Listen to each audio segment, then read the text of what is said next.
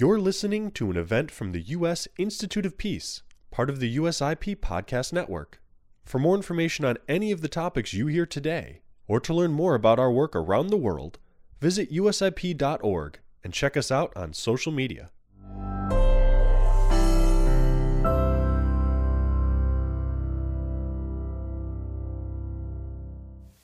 Good morning, everybody. Thank you, Tony, and thank you, Congressman Hall. That was, uh, sorry, thank you, Congressman Wolf. You put Tony Hall in my brain. Um, thank you very much that, for, the, for the inspirational opening um, and putting us exactly uh, in the right frame of mind. Thank you for joining us. Uh, and thank you, Tony uh, and Mike, for the partnership with uh, IRI and Search for Common Ground. There you are. Um, it's really wonderful to be able to do this event together. Uh, my name is Nancy Lindborg. I'm the president here at U.S. Institute of Peace, and I'm delighted to welcome everybody. Let me uh, repeat what Tony said, that uh, please join us on the Twitter conversation at um, hashtag IRF Ministerial. And a special welcome to all of you who have uh, been at the ministerial this week. It truly is, uh, has been an important gathering um, that's brought people together from across the world. For those of you who have not been at USIP before, uh, we were founded in 1984 by Congress through the conviction of uh, congressional members like uh, Congressman Wolf.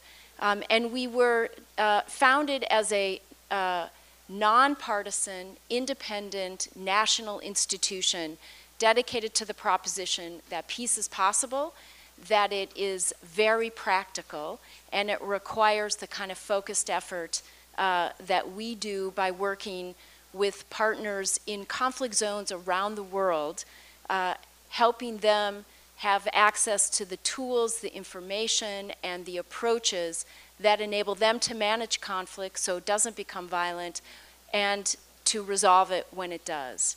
And we know from long conviction and experience that freedom of religion is an absolute vital component for a lasting, sustained peace.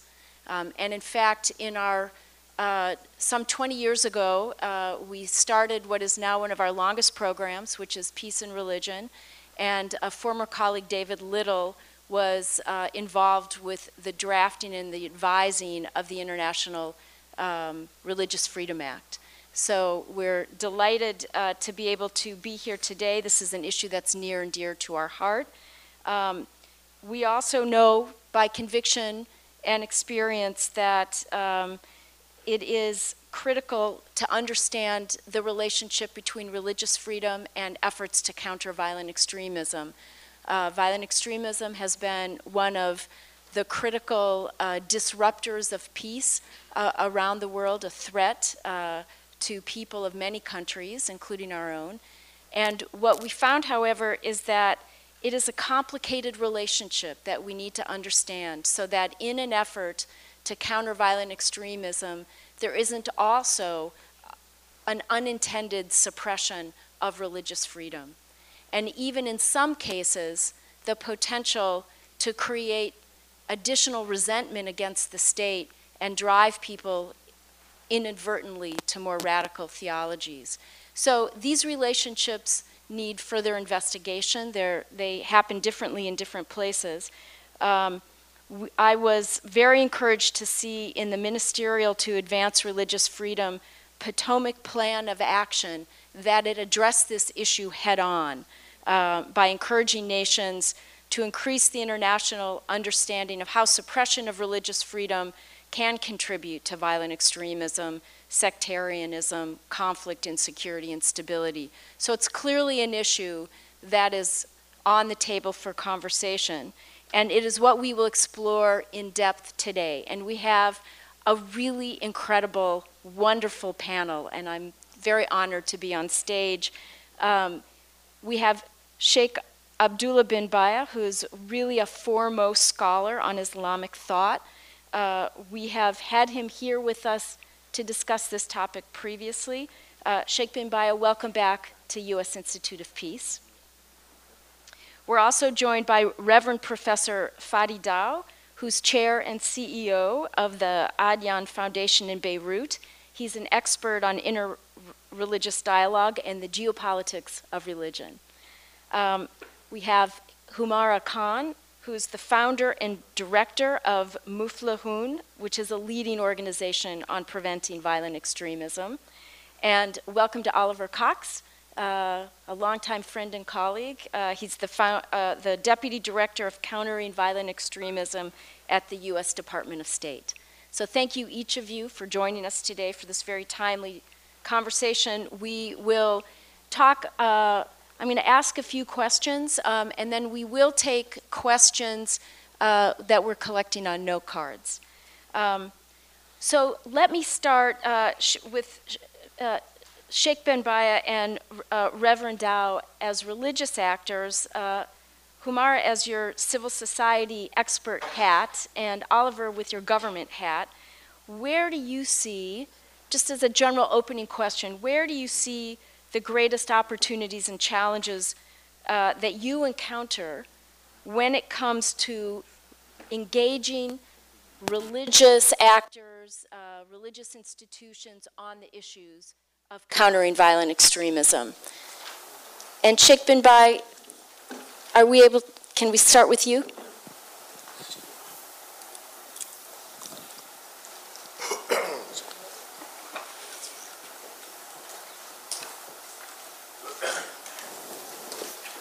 بسم الله الرحمن الرحيم. اللهم صل على أشكر المعهد.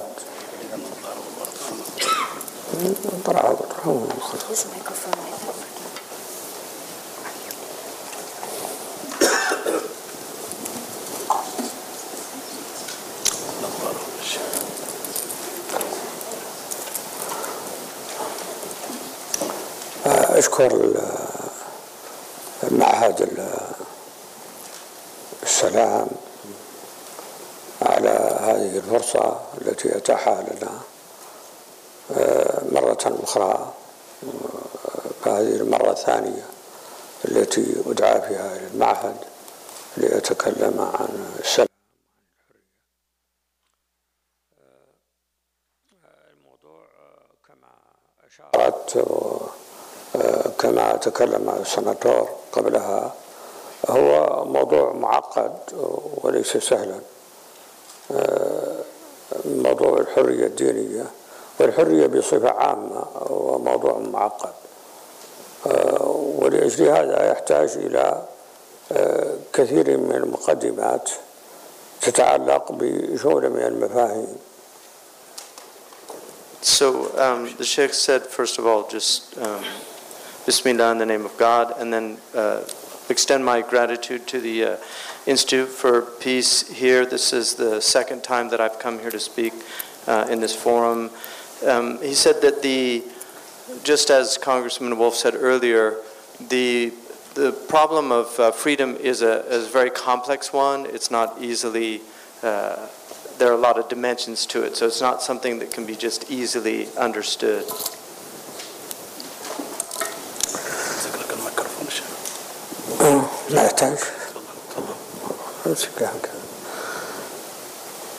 حتى ندخل في الموضوع مباشرة نقول إن السؤال هو كما فهمته هو ما هو دور الدين في المجتمعات؟ هل هذا هو سؤال؟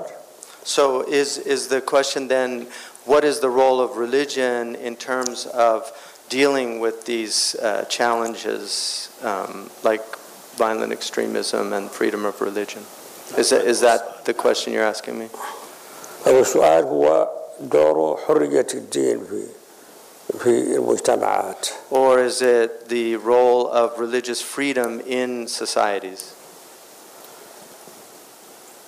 المسألة So uh, uh, uh, the question is, uh, where has he seen either problems or opportunities when the religious actors are engaged in countering violent extremism? نعم ما الذي تراه فيما يتعلق بالفرص والتحديات التي تتعلق بالتطرف الديني العنيف وعندما تتدخل القيادات الدينية فيه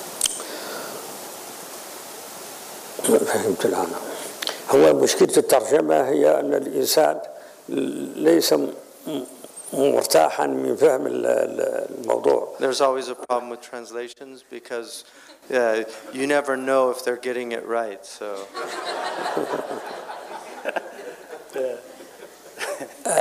التحديات آه، آه، كثيرة there's a lot of challenges that we're facing. يواجهها آه، الذين يقومون على الشأن الديني وبالتالي الذين يحاولون إيجاد حرية للدين وفي نفس الوقت المحافظة على السلم الاجتماعي So you're dealing with the challenge of spreading religious peace, but you're also dealing with the challenge of maintaining a type of social stability uh, in the midst of that. So the, these are these are two challenges. كثير من الحروب نشأت بسبب آه، موقف مجموعات من الناس من الحرية الدينية آه، وعدم السماح بالحرية الدينية للأقليات التي قد تكون لها دين يختلف عن دين الأغلبية So a lot of the wars that we've had actually were the result of people uh, demanding religious freedom, and also the result of minorities that have been oppressed and not allowed to uh, practice their religious freedom. كما سمعنا قبل قليل في أقلية الروهينجا والأقليات آه، آه، في كثير من أنحاء العالم Like was mentioned earlier, the problem with the Rohingyas or the problem of the Uyghurs in China. قد تحدثنا ربما هنا عن المبادرة التي قام بها قامت بها مجموعة من العلماء قبل خس قبل سنوات. هذه المبادرة آه، كانت آه، آه، تجسدت في وفي إعلان مراكش لحقوق الأقليات غير المسلمة في ديار المسلمين.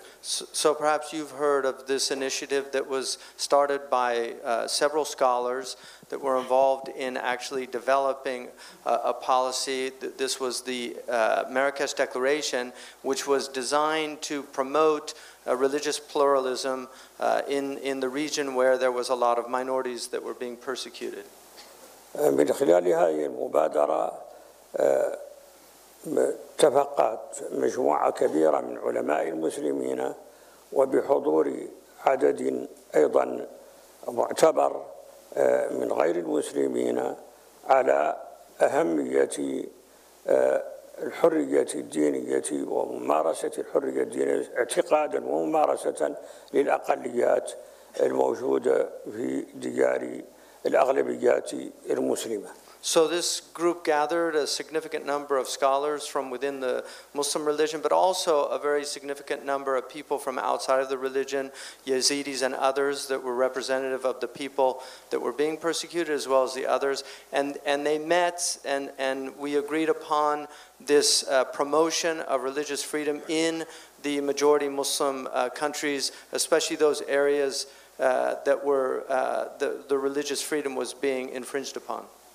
حاولنا من خلال هذه المبادرة أن نعالج القضية جذريا من الناحية اللاهوتية So we, we attempted to address this issue from a theological perspective. أي أن نقطع آه، حبل ال- المتطرفين الذي يتمسكون به والذين يحاولون أن يحملوا الدين الإسلامي بأنه آه، ضد الأقليات آه، غير المسلمة في ديار المسلمين So we, our, uh, what we were attempting to do was literally sever this rope that these extremists were uh, holding on to, this idea that is the Islamic religion is antagonistic to uh, religious pluralism and to minorities. وبالتالي آه، آه، أحيينا صحيفة المدينة وهي صحيفة كان النبي الخاتم صلى الله عليه وسلم قد كتبها في لما قدم إلى المدينة.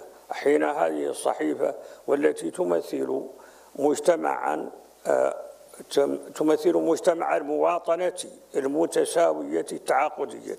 So we revived uh, what was actually from the, the very foundation of Islam, which was the covenant of Medina.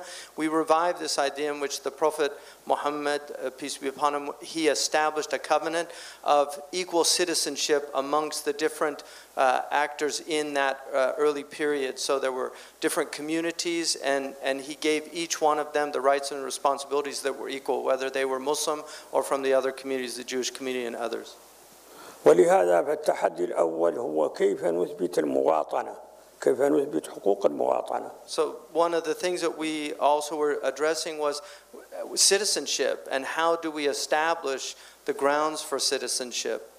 أرجو أن يوزع إعلان مراكش لمن لم يعرف إعلان مراكش So I hope that uh, it'll be distributed amongst you, copies of it, so you can understand what we. بعضكم كان هناك معنا نانسي أعتقد ال- الأخت نانسي كانت معنا أليس كذلك؟ We had Susan Hayward was with us from, from the, uh, the Institute of Peace in Marrakesh when we actually made the declaration. كان يرى أيضا آه، بوب موجودا هنا Pastor Bob Roberts also, who's here with us from the evangelical community, was with us. إذا هذا التحدي آه، الذي يرجع إلى موقف الدين من نفسه حاولنا كسره So this challenge that we face from within the religion itself uh, of, of this extremism, what we were attempting to do was sever uh, that, uh, that influence uh, that they have on people. يعني ما هو موقف الدين من ذاته هل هو منفتح أو منغلق So looking at what is the normative understanding of the religion. Is the religion open or is it closed? These have to be established. إذا تجاوزنا هذا التحدي فالتحدي الثاني يتعلق بالقيادات الدينية So the second major challenge is the religious leadership itself. كيف يمكن القيادات الدينية أن توصل رسالة راشدة حكيمة إلى المجتمع إلى العموم الناس How does the religious leadership deliver a, a sound, intelligent, guided, and wise message to the, the, popu- the general populace? في مواجهة الرسالة التي يقدمها المتطرفون وهي رسالة سطحية ولكنها قد تكون جذابة للشباب العاطل ولأولئك الذين يريدون الحروب والفتن Especially in light of the, this narrative that the extremists are presenting, that is unfortunately has a type of appeal to young people in these conditions. So, so, so how do we address that and, and, and, and uh, present a, a narrative that is actually more aligned with the uh, sound understanding of the religion? إذا بالنسبة لقضية الأقليات أعتقد أننا قطعنا شوطا كبيرا في معالجة هذا الموضوع So I feel, you know, in relation to minorities in the Muslim majority countries, we actually uh, gained quite a bit of ground that we, we كيف نوصله إلى الناس هذا إشكال So one of the problems though is how do we disseminate this understanding and how do we inculcate a higher understanding amongst the masses of people? كيف أيضا نساعد الديانات الأخرى أن تساعدنا أيضا على أن نكون جبهة واحدة ضد أي تطرف من أي دين كان And, s- and so also another thing is how do we unite with the other religions uh, in addressing this issue as a united front? Um, because each of us have within our uh, constituencies extreme elements. So how do we come together in solidarity? ذلك ما نحاول في حلف الفضول من خلال المجموعة الإبراهيمية أو العائلة الإبراهيمية أن نتعاون في هذا المجال And so one of the ways that we tried to address that was what we call an, the alliance of virtue, where we brought together uh, di- different people, especially from the Abrahamic tent, to, to uh, come together in solidarity with these agreed upon uh, values and virtues that we share as, as a community. إذا الحرية المسؤولة الحرية التي تخدم السلم الاجتماعي الحرية التي آه، تراعي كل وضع في كل بلد نحن إطفائيون. صحيح نحن نؤيد الحرية لكننا في نفس الوقت نحن إطفائيون. نبحث عن إطفاء الحرب في أي مكان. لا نريد أن تطلق الشرارة ليحترق الناس. نريد حرية متوازنة في نفس الوقت مسؤولة وباحثة عن السلم الاجتماعي وأيضا محترمة لما يسمى بالنظام العام. So we, we're definitely in support of uh, religious freedom and freedom in general, but we also have to understand our role right now is just putting out fires. We're dealing with fires of war in the region. We want a balanced freedom. We want a freedom that has its rights, but also has its uh, recognized responsibilities, uh, especially uh, in regards to what we would call the social order. I think by now you want me to just uh, shut up. thank you. Thank you, Sheikh bin Bayyah, and thank you for your work on the Marrakesh Declaration and the Alliance of Virtue. These are both, and I commend people to look into those. Um, I want to go to Reverend Daw. Um, as uh, in your experience as a Christian minister in the Middle East, um, what would your advice be to policymakers and practitioners of how should they support religious actors, especially from different faiths, to work on this issue of countering violent extremism? What, what's your experience and what would your good counsel be? Thank you. Uh, let me first of all say uh, how much I'm, I'm glad to be here and uh, at the Institute of Peace. This is my first visit to the Institute. I'm really uh, happy for this, and uh, also I'm honored to be part of this panel and uh, near Sheikh Abdullah bin Bayyah, who is, I would like to recognize that the work he's doing is uh, really moving the situation uh, for uh, more sustainable, I would say, peace. Maybe the fruits are not directly visible today, but I'm sure that what he is doing and the whole uh, team working with him is building the future and and uh, and uh, peace for in the future. So thank you. Um, answering your question, I mean, it's a very very complex question. I would like ve- very briefly to to say that. Uh, um, the relation between policymakers and religious leaders is always complex. And uh, uh, viewed from the Middle Eastern perspective, sometimes it can be even uh, not only complex but problematic, because sometimes it can uh, it can um, reflect kind of um, manipulation or, or, or, or kind of uh, uh, looking from a policymaker maker's uh, perspective for kind of legitimacy uh, uh, that will, will make uh, religion less credible in its, in its message on the social level. To, to take the, the other side of the story and the more positive, I would say, side of the story, um, we are witnessing nowadays, and especially in the Middle East and in the Christian-Muslim relations also, um, a, a huge step uh, forward uh, when it comes to coexistence and living together and building peace in societies and facing extremism also. I would call this in, in, in uh, Adyan Foundation, I mean the organization that I chair, uh, we, we created this concept of inclusive citizenship, which reflects in fact what Marrakesh Declaration is saying about the fact that uh, it's not, when I say inclusive citizenship, it's not just saying that we are all equal citizens together, but we are all uh, part of one community uh, including the whole diversity coming from different cultural, religious backgrounds composing uh, this, uh, this unique community. So what I want to point here is that recently, for example, after Marrakesh Declaration 2016, we had in 2017 a conference um, organized by Al-Azhar where the concept also was supported um, um, calling for the adoption, the full adoption of citizenship and inclusive citizenship in, in, in the societies uh, Muslim majority society or not necessarily, not necessarily Muslim majority societies. I mean, uh, in, in general, I would say that this concept applies also to any society today.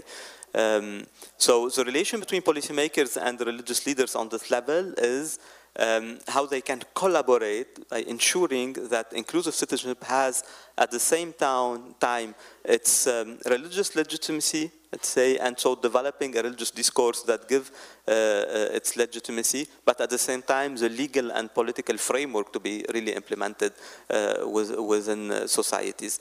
Uh, this, I would say, the key point today in the collaboration, possible collaboration between policymakers and religious leaders. Of course, there are so many other points, but I want to be brief for this first answer. Great, thank you. Um, and so I, I want to go to a similar question to Humara. Um, where in this relationship between countering violent relationship and religion do you see, uh, you know, the most effective ways of addressing uh, the, the, the challenges? Okay, I will. I'll start off by saying thank you actually to U.S. Institute of Peace, um, our host, the International Republican Institute, as well as Search for Common Ground for having us. It's really an honor to be on this panel with, um, with my fellow panelists, and thank you, Nancy, as well. Uh, so in terms of how do we work around this challenge space, right? And really, part of it is how do we even bring some of these stakeholders to the table to recognize that they're all stakeholders, right? Uh, in, in the space I work in, both as a CSO, but then also working or engaging with policy level um, from the UN Security Council, different governments, law enforcement, etc. Um, one of the things we find is that there is a there is a general lack of understanding or misconception about the role of religion in actually causing violent extremism. So the starting point for many is that religion is the first factor and it's the cause of uh, violent extremism in the first place. And yet, if you look at the research which is coming from the ground, right, in terms of what is actually happening with people, and this is across the spectrum of extremisms. So if you look at fascism, you look at the Al Qaeda, ISIS, you look at the neo Nazi movements across the board, what we are seeing is that the factors which are creating vulnerability, the sense of who am I, identity, belonging, purpose, sense of like helplessness and lack of control, right? Feelings of social discrimination, marginalization, relative deprivation, you know, all of those aspects, those are the, the grievances that are starting the quest for something. And then when someone is looking, right, they're struggling with life, and then they start looking, the question is, what will pull them in?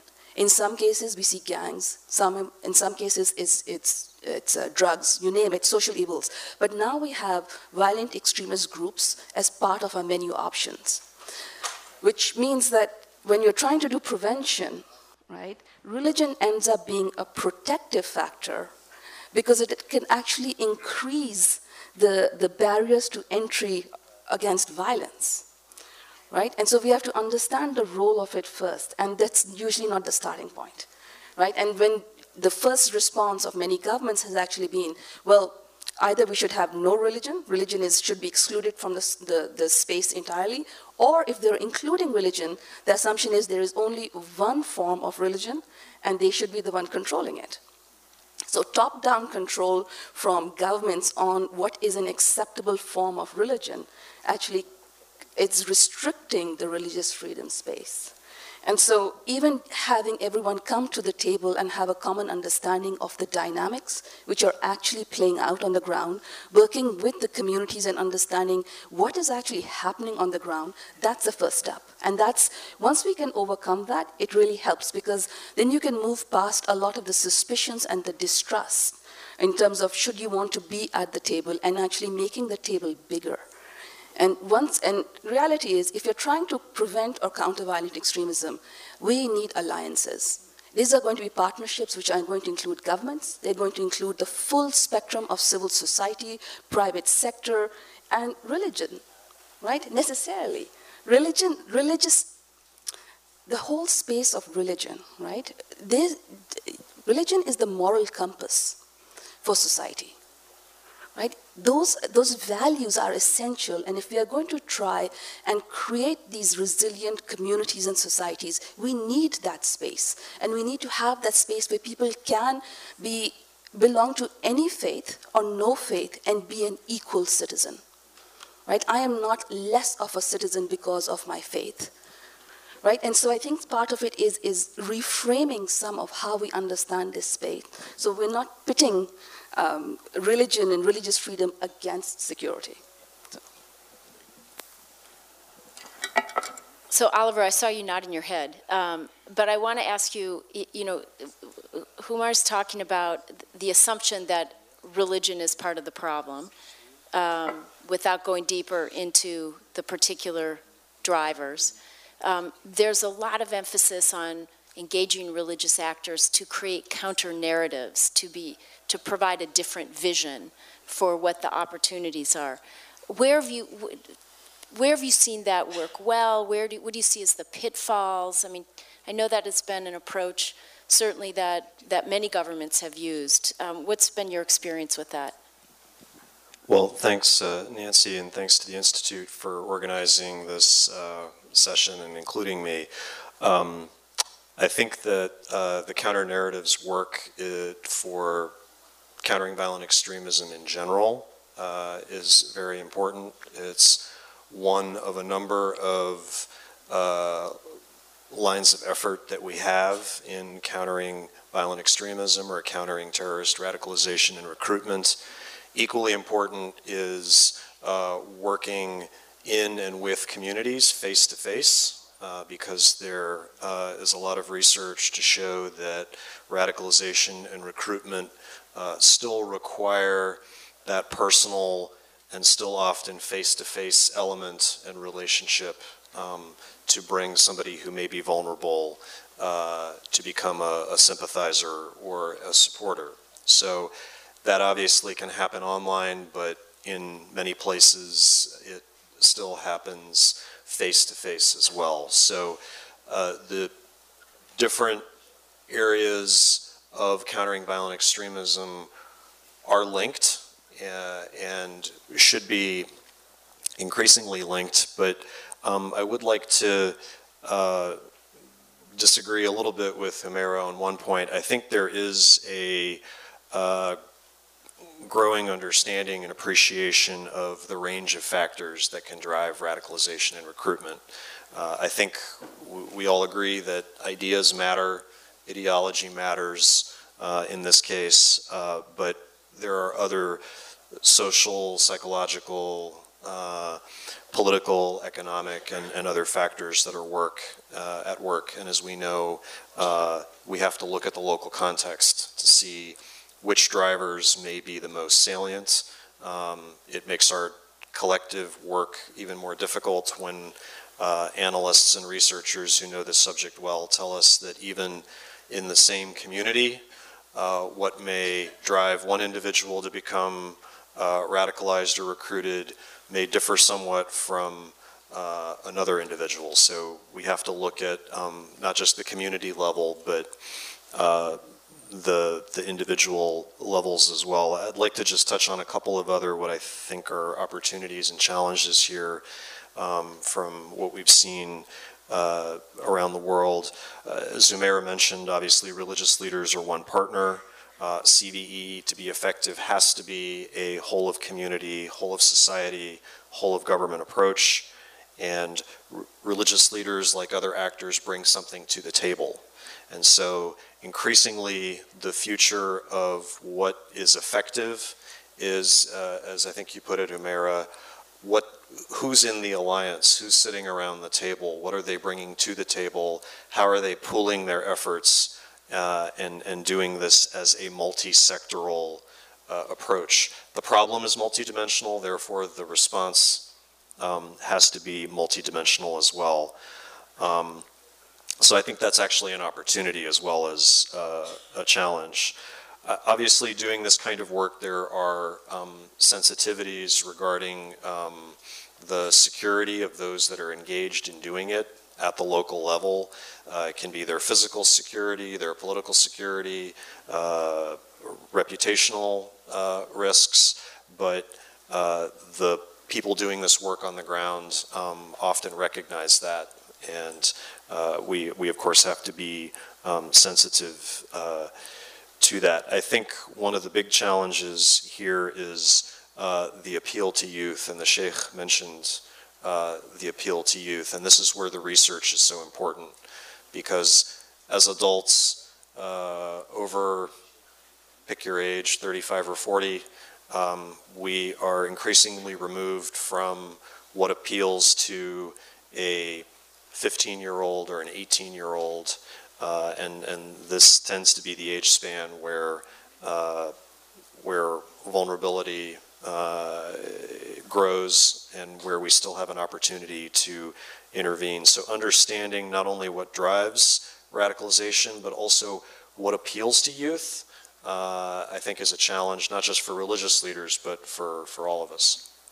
Great, thank you, Oliver. And um, Humera, I want to go back to you because both you and Oliver alluded to this core tension between the security concerns and the, the freedom to practice your religion. So, how does civil society engage in addressing the challenge of, of, of violent extremism and the security threat that it represents while also keeping an eye on preserving the core freedom to practice one's religion?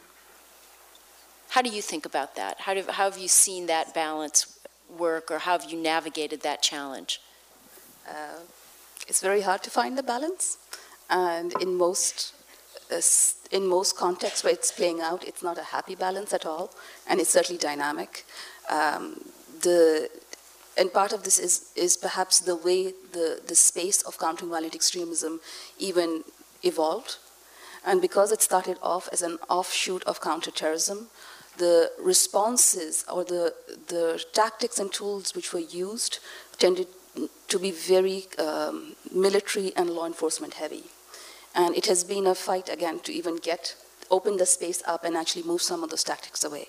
The security challenge is always there, um, but I think part of that is that um, CVE, right, or actually religious freedom, I'm going to talk about religious freedom, uh, especially that, um, is that we we need to be upholding human rights, right? And that has to be done whether we're talking about just the security side, whether we're talking about countering violent extremism, whether we're talking about any aspect of this space.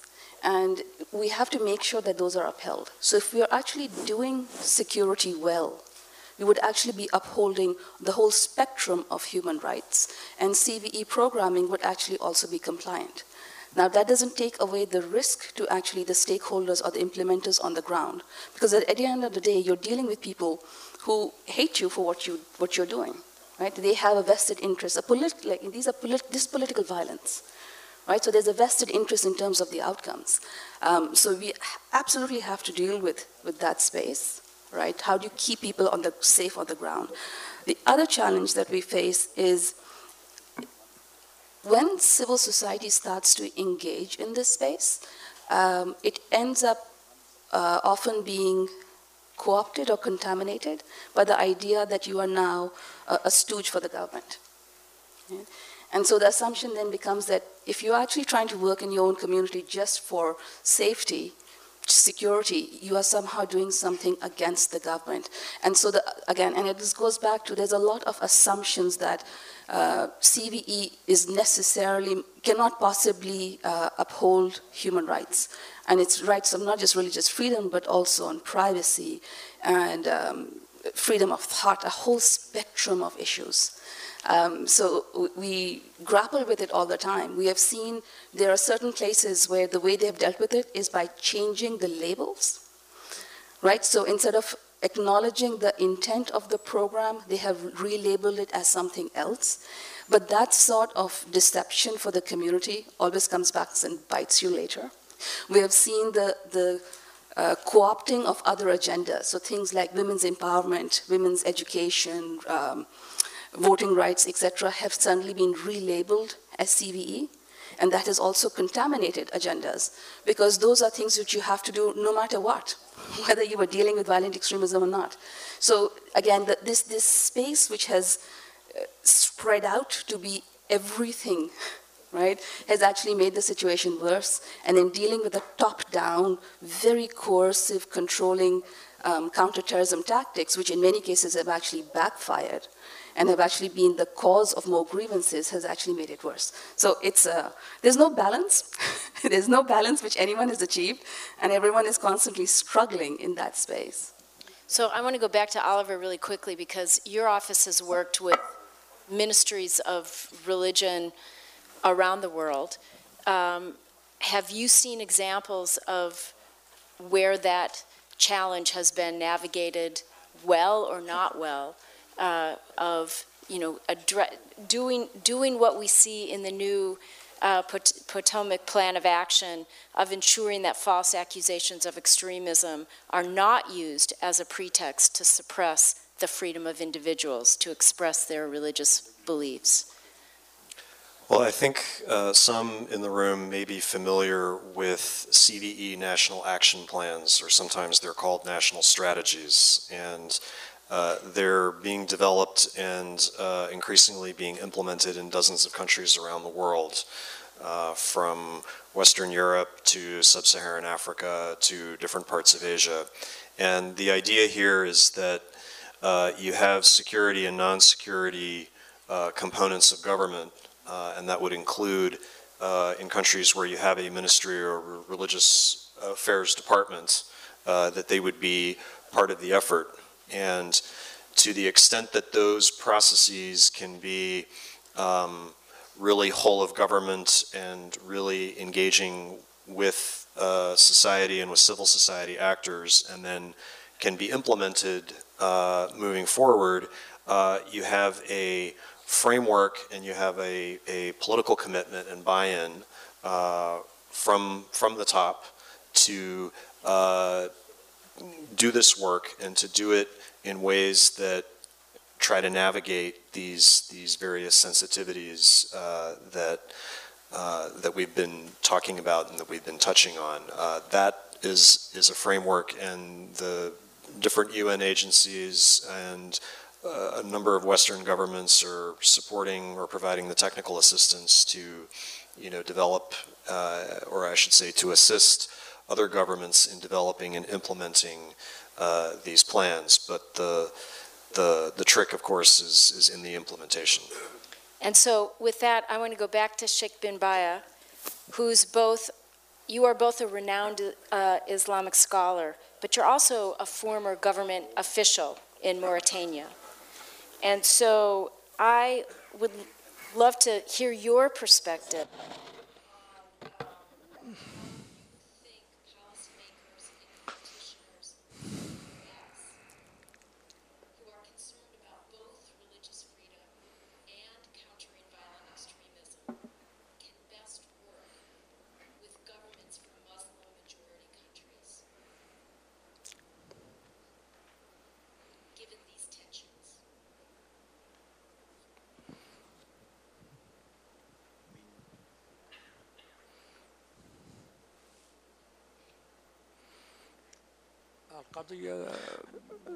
This issue, again, is another very complicated issue.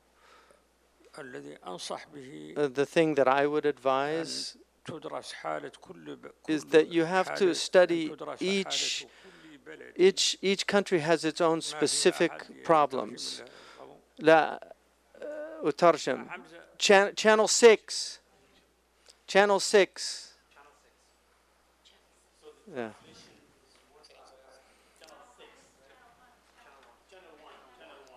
Yeah, channel one. Yeah.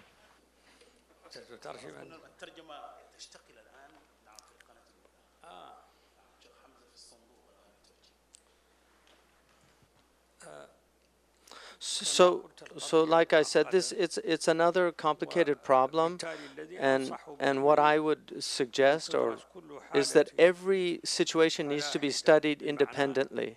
So every country has its own independent conditions. If you want to uh, to get involved in one region or in a country, you have to study the the conditions of that country, its mentality.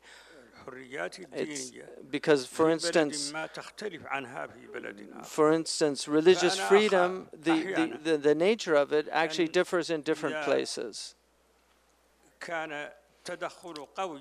if there's a lot of very strong intervention, there'll actually be a reaction that could be very negative, and then the actual results could be even worse. So, th this freedom that we want and that we're all seeking, in, in certain situations, could end up creating, if, if there's an attempt to force it upon people, it'll, it'll upset uh, the, the, uh, the social order. And so, but, and, and also we can't generalize this principle in every situation. The, the, the United States needs to understand that the world is different and there's, there's certain things that are relative to different countries there, um, there are absolutes, but there are also situations that are uh, nuanced socially.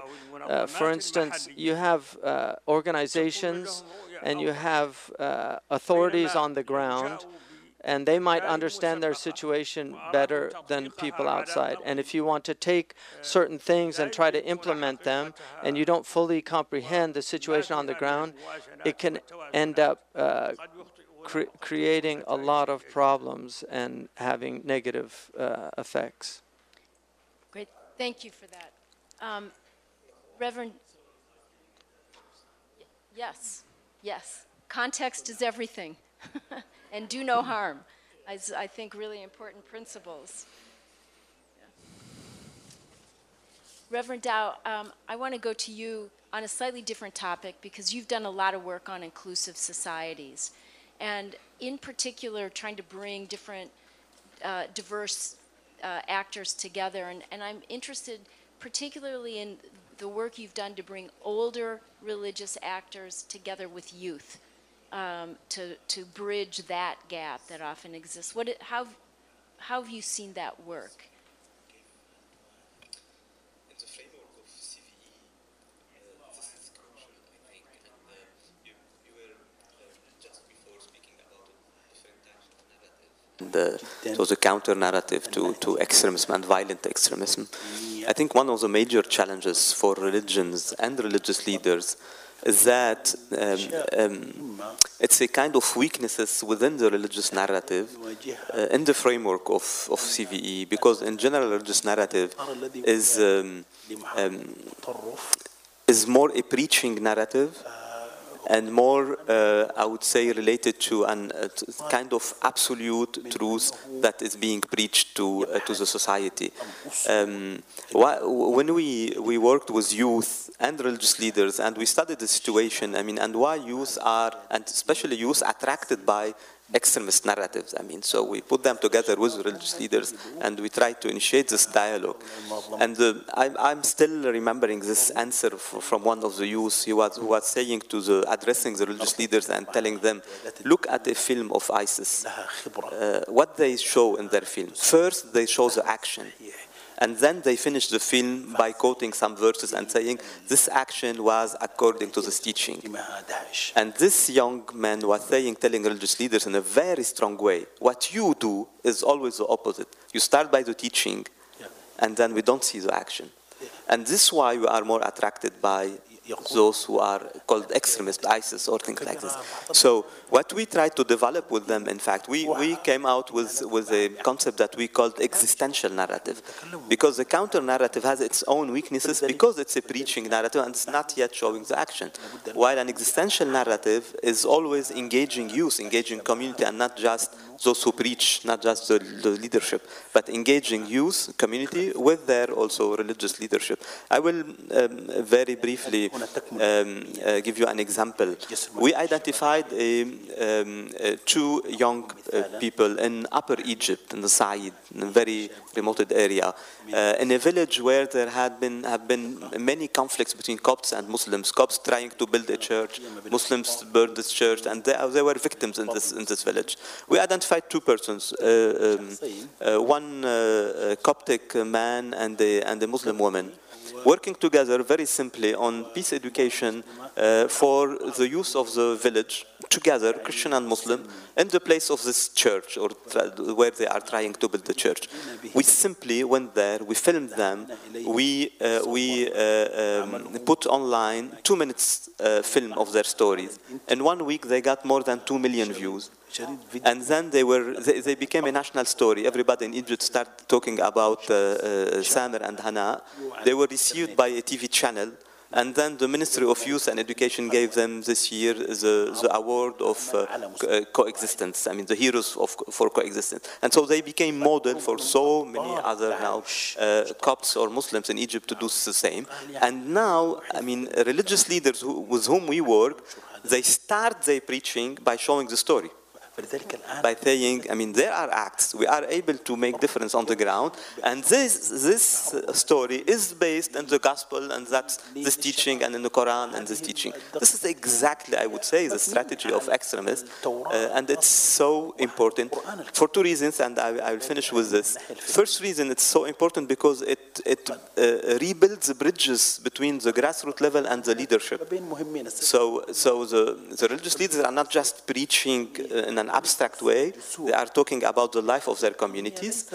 And the community also is, based on the, on the, on the teaching, is trying to live and to show something that they are being lived. Uh, it's being lived. This is the first level of importance. And second level of importance is what I call interreligious social responsibility, uh, th- which uh, move the narrative from a stigma where we usually in these societies we accuse a community uh, to be responsible of, of the extremism or of uh, uh, violence that is happening in society. We move it we move the narrative to the responsibility of people of faith how they can face together uh, the challenges where these challenges are not anymore identified to a community but to, to their direct source of problems the people who are causing the extremists who are causing these problems and not any community that is responsible of these problems Thank you. Um, we have a whole pile of questions and not much time, so we're going to, I'm going to ask people to try to give a short answer so we can get to a number of these. But here's, here's the the first one. Can hate speech or inciteful rhetoric be justified under religious freedom?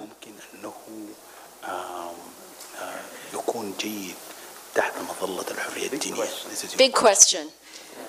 Let me ask another one. You think about the answer. If it were, no, no, no. We're going to come back to that, but I'm going to give you a minute to think about it. Maybe the sheikh could uh, oh. answer that.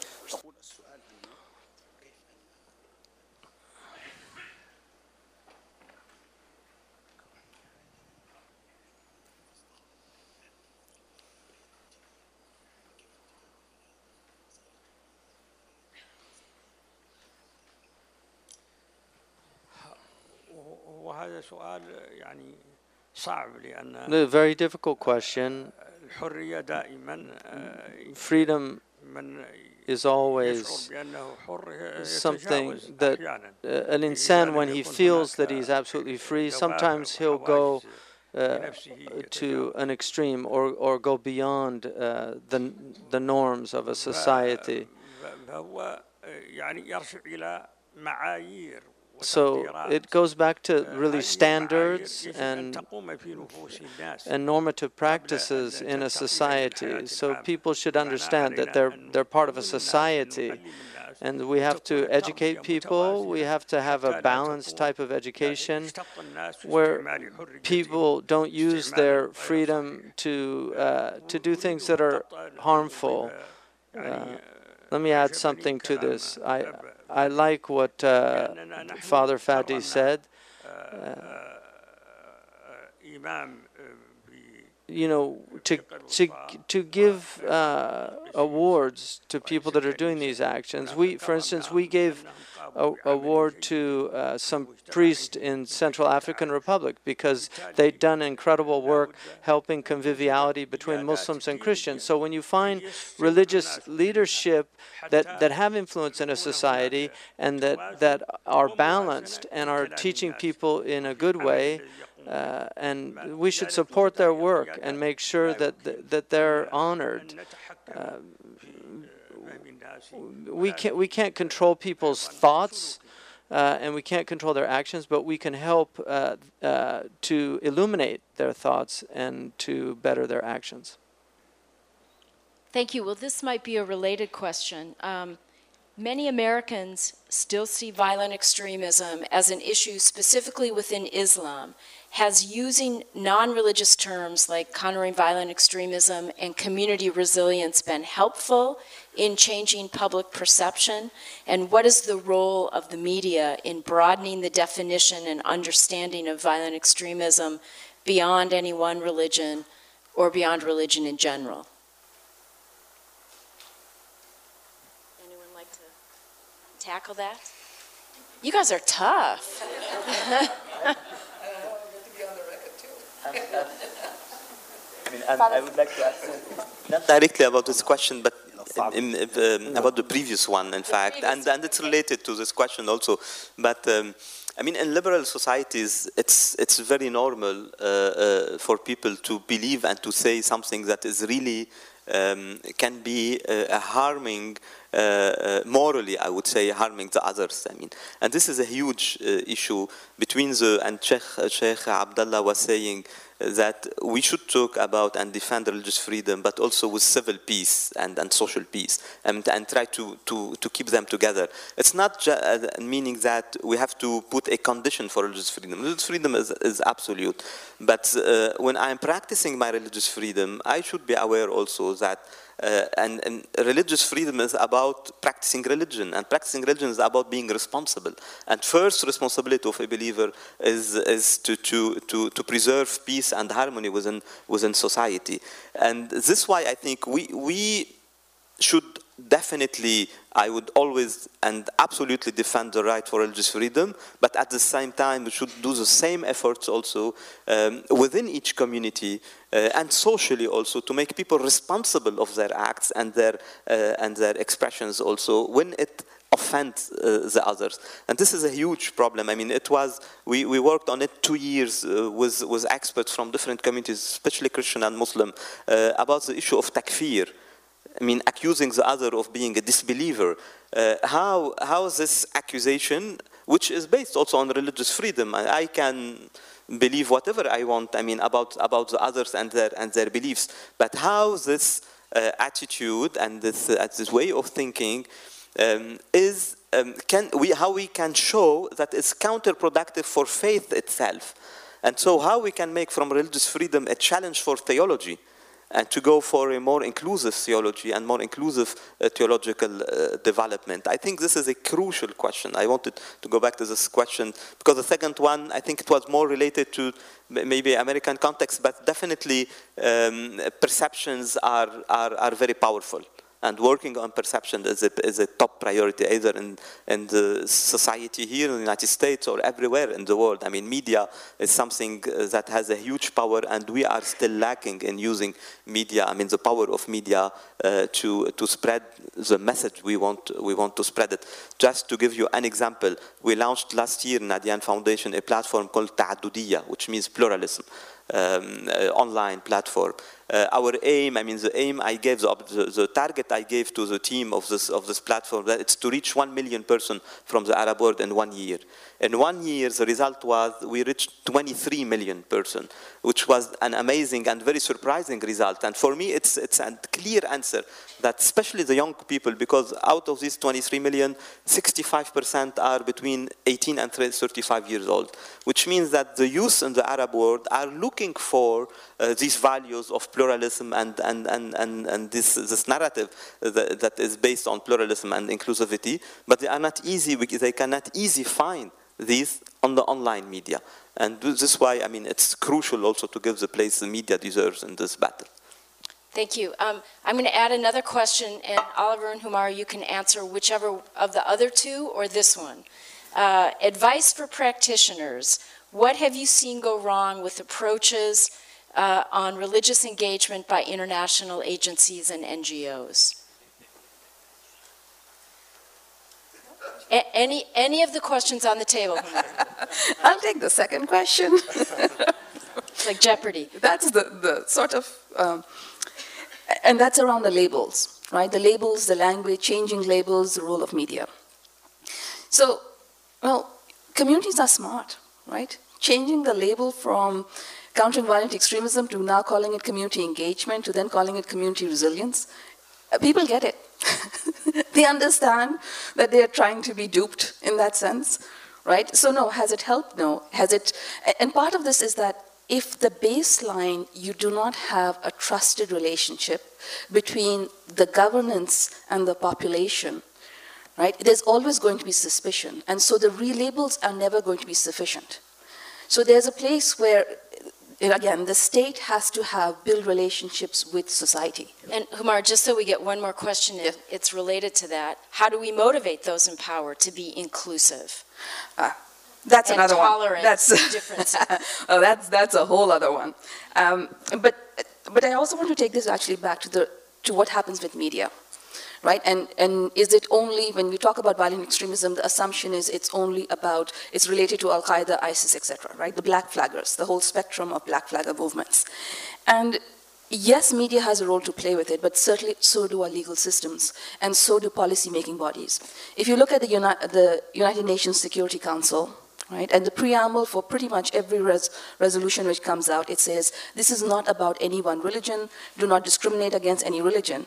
And yet, when it defines what it is you're looking at, it restricts it to Al Qaeda, Daesh, and affiliates. So it actually does not open the space to other types of violent extremist groups, even though they are alive and thriving in so many countries. Right? So it's, it's at that level. In the media space, and I'm going to let me talk about the US context because we have a very special context over here. Because if you look at, for example, when Dylan Roof he shot, uh, he killed so many people in the church, right? He was charged with a hate crime and not with domestic terrorism. But the question is why? Because the media will report what is actually happening in the courts. But why is that? And that's because in our legal system, at the federal level, right, we have a definition of domestic terrorism, but there are no criminal charges associated with it.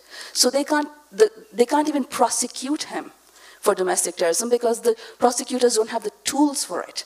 So what you end up with is when the media reports, so if it's a Muslim, it's going to be here is the terrorist charges because it's associated with a foreign terrorist organization and it gets a, a, terrorism label. But then if you look at the domestic cases which are happening, the domestic with other groups, the white supremacists, etc., the, with the tools like that just don't even exist. And so the legal system has a huge role to play in how we manage the space. Yes, media has a role, it certainly sensationalizes, but they are not the only stakeholders in the space. Great, thank you. Um, we're, we're out of time, but Oliver, I want to give you a chance to weigh in on some very provocative questions.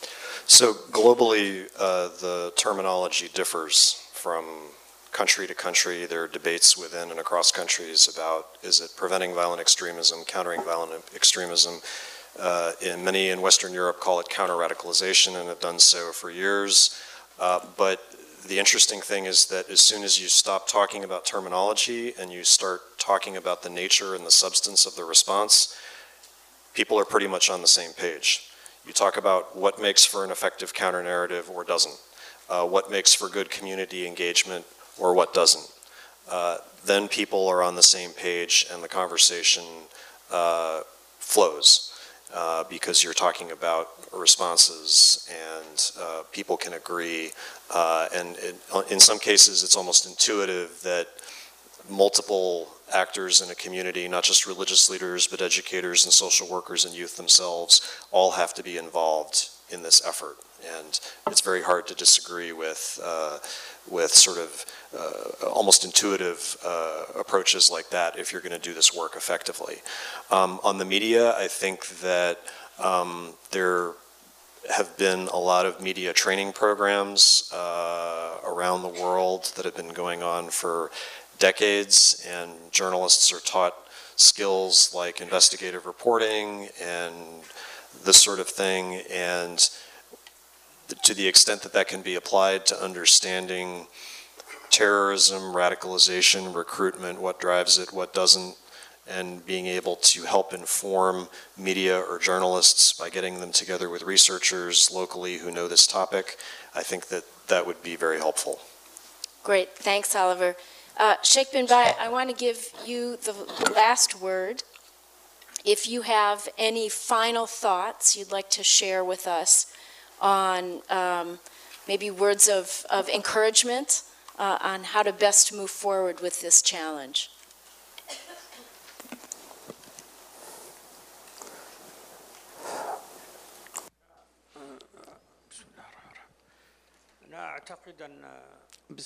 In the name of God,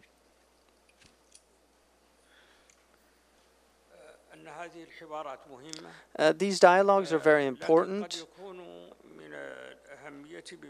but maybe even more important is we, we, we basically create small groups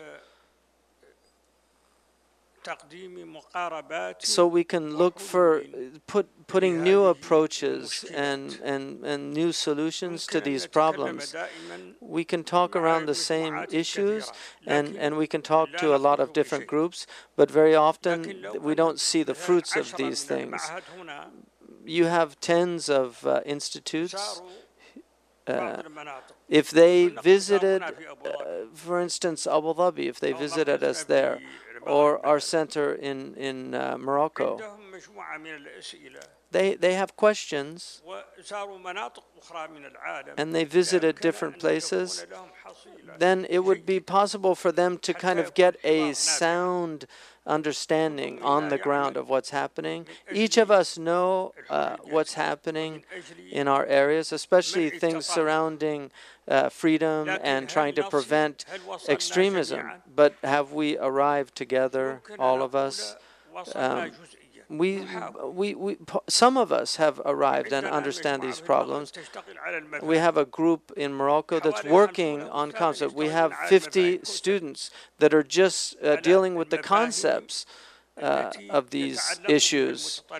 For instance, the concepts surrounding extreme extremism, and also to to do a type of uh, renewal of just religious discourse, to to create a, a, a new uh, religious discourse that we can reach large numbers. For instance, in the Forum for Promoting Peace, uh, we're we're now we've started an encyclopedia of peace. Uh, and we have a, a journal called Peace, so we're, we have also coexistence. Um, we're trying to promote these these values. If we want to really strengthen these uh, and to really form a, a, leadership that can promote these, and then they we can treat. Uh, we can we can basically train the trainers so that they can go out and then have a much broader influence. Uh, this alliance of virtue, for instance, we have some of the leadership here, Bob Roberts and others. Imam Majid didn't come today, but uh, he's also involved in that. Yeah, yeah he's preoccupied. So this this could could really do a lot of good because we're trying to give examples for people. Uh, we need a, a, a, religious leadership that says we're we're we're we're friends. We're together. We're, we're all on the same planet. We're all living in the same planet. You there's now we're living in a time you can't choose who you're living next to. Uh, we're we're in a new world and and and so we should uh, be sharing it together. Give a quick thank you also to the wonderful USIP Peace and Religion team, Susie, Palwasha, Melissa, thank you. Um, and uh, once again, we invite everyone to join us in the Leland Terrace, which is just up the stairs. Um, have some refreshments, learn more about the work of USIP, IRI, and Search for Common Ground, and we will begin our next panel on interfaith peace building and religious freedom back here at 115. Um, and for those who would like to participate in Friday prayers, we have space downstairs in the Peace Link room, and our team will guide you to that space. Thank you, everybody, and see you soon. Thank you for listening to this event. If you'd like to listen to more events or explore our other podcasts, visit usip.org/podcasts.